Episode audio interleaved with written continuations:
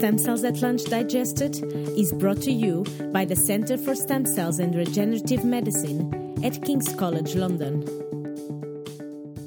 So, hi everyone, my name is. I'm a PhD student at the Centre for Stem Cells and Regenerative Medicine. Today we have with us Dr. Nathan Hawkshaw, who is a postdoctoral researcher at the University of Manchester, and he's come to tell us about his exciting work. So, in a few words, um, could you briefly describe to the audience your sort of general background and what motivated you to pursue the current research that you are pursuing?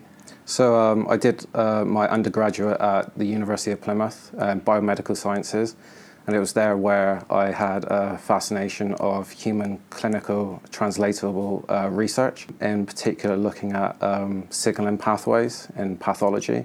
And um, I was fortunate enough to get a PhD studentship with Professor Ralph Paus at the University of Manchester, renowned for hair follicle research. Mm-hmm. And it was there where I was able to get hands on experience with working with human tissue.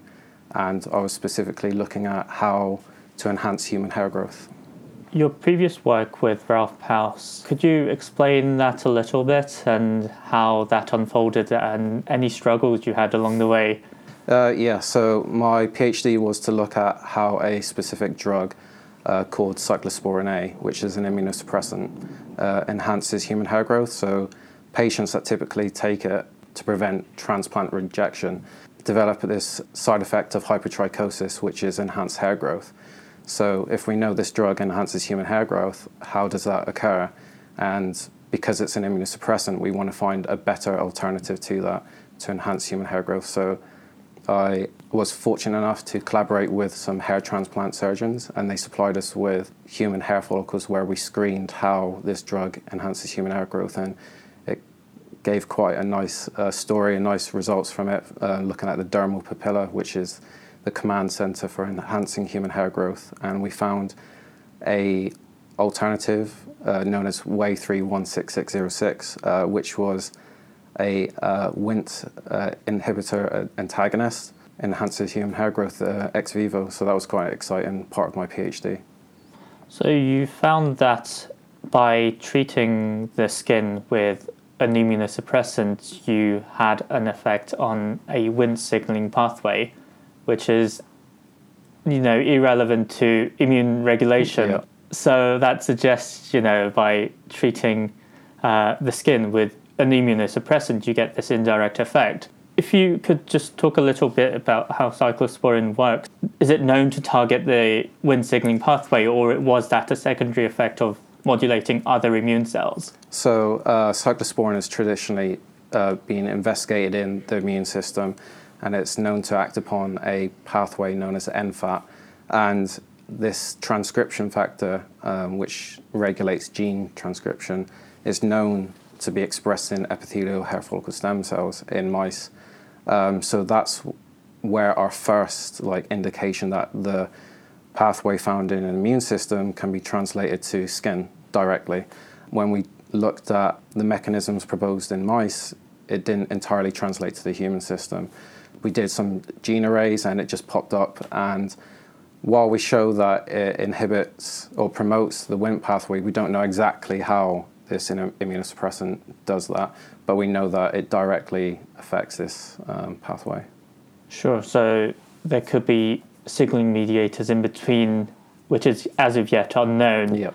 But you've developed this drug nonetheless that targets this Wnt inhibitor that was a top target from this gene array. Yep and it's shown quite a significant success to result in publications, right? So that's what you're pursuing during your postdoc. I finished my PhD in 2018, mm-hmm. and we had the BRC uh, funding in Manchester. Yes. I pursued a slightly different uh, avenue um, to increase my skill set. Uh, so I'm working with Professor Lesley Rhodes looking at uh, the effects of ultraviolet radiation on the skin, in particular specific diseases known as photodermatoses, which is an abnormality to sunlight, which has a massive impact on the quality of life of these patients. So it, I'm still within skin, and I still uh, mm-hmm. dabble with the hair follicle, even though I've finished uh, mm-hmm. my PhD with Ralph. Mm-hmm. So this is going to be uh, questions sort of out there, but um, in hair loss patients, alopecia areata, and um, things like hypertrichosis, the mutations in immune cells seem to be quite heavily implicated. Would you perhaps have an idea of as to why that is, why immune cells might have uh, any implication at all in the cycling of the hair, which is supposedly driven by the signaling between fibroblasts and stem cells?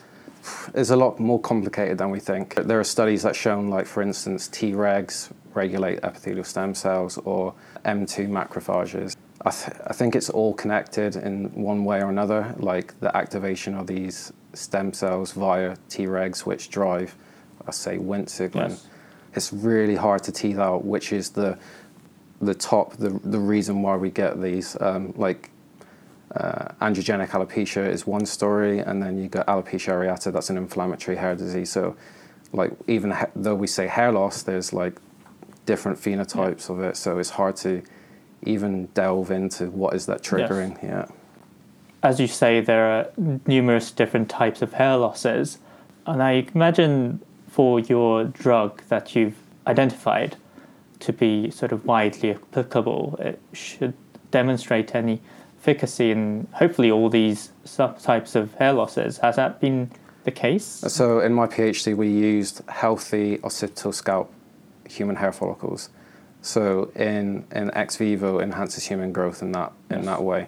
We haven't tried it on, say, um, hair follicles isolated from uh, the balding scalp. Yes. That would have been a really uh, good experiment, but we just couldn't get the, the tissue to do that. Um, we're lucky to get the human tissue that we did. The next steps would be to see how this would be, say, if you topically applied it to um, some hair loss.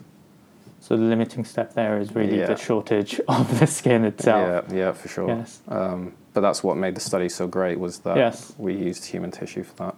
Yes, because quite often, like you say, the mouse and human, although you can compare it to a certain degree, it's not fully translatable. Yeah like you say, regulatory T cells and other immune cells have been implicated, and uh, I think it, it, was an idea of uh, Ralph Paus actually that uh, immune suppression locally is sort of associated with hair cycling. What would your view be on that? I would agree in the sense that it's good to have a homeostatic condition in like dampening the immune system, but then it's an immuno privileged site anyway. Yes. Uh, I'm going to be biased and say it's all about the dermal papilla, just because of the effects and that I've seen firsthand, and the work by others like Claire Higgins um, did some great work on the dermal papilla and had pronounced hair induction effects. Mm-hmm. So yeah, I would be biased towards it's more mm-hmm. the mesenchyme. Just to finish with, I'm going to ask you a quick question uh, where would you see yourself on, and the research going sort of five years down the line? Where would you hope to be with your research? With my research? Yes.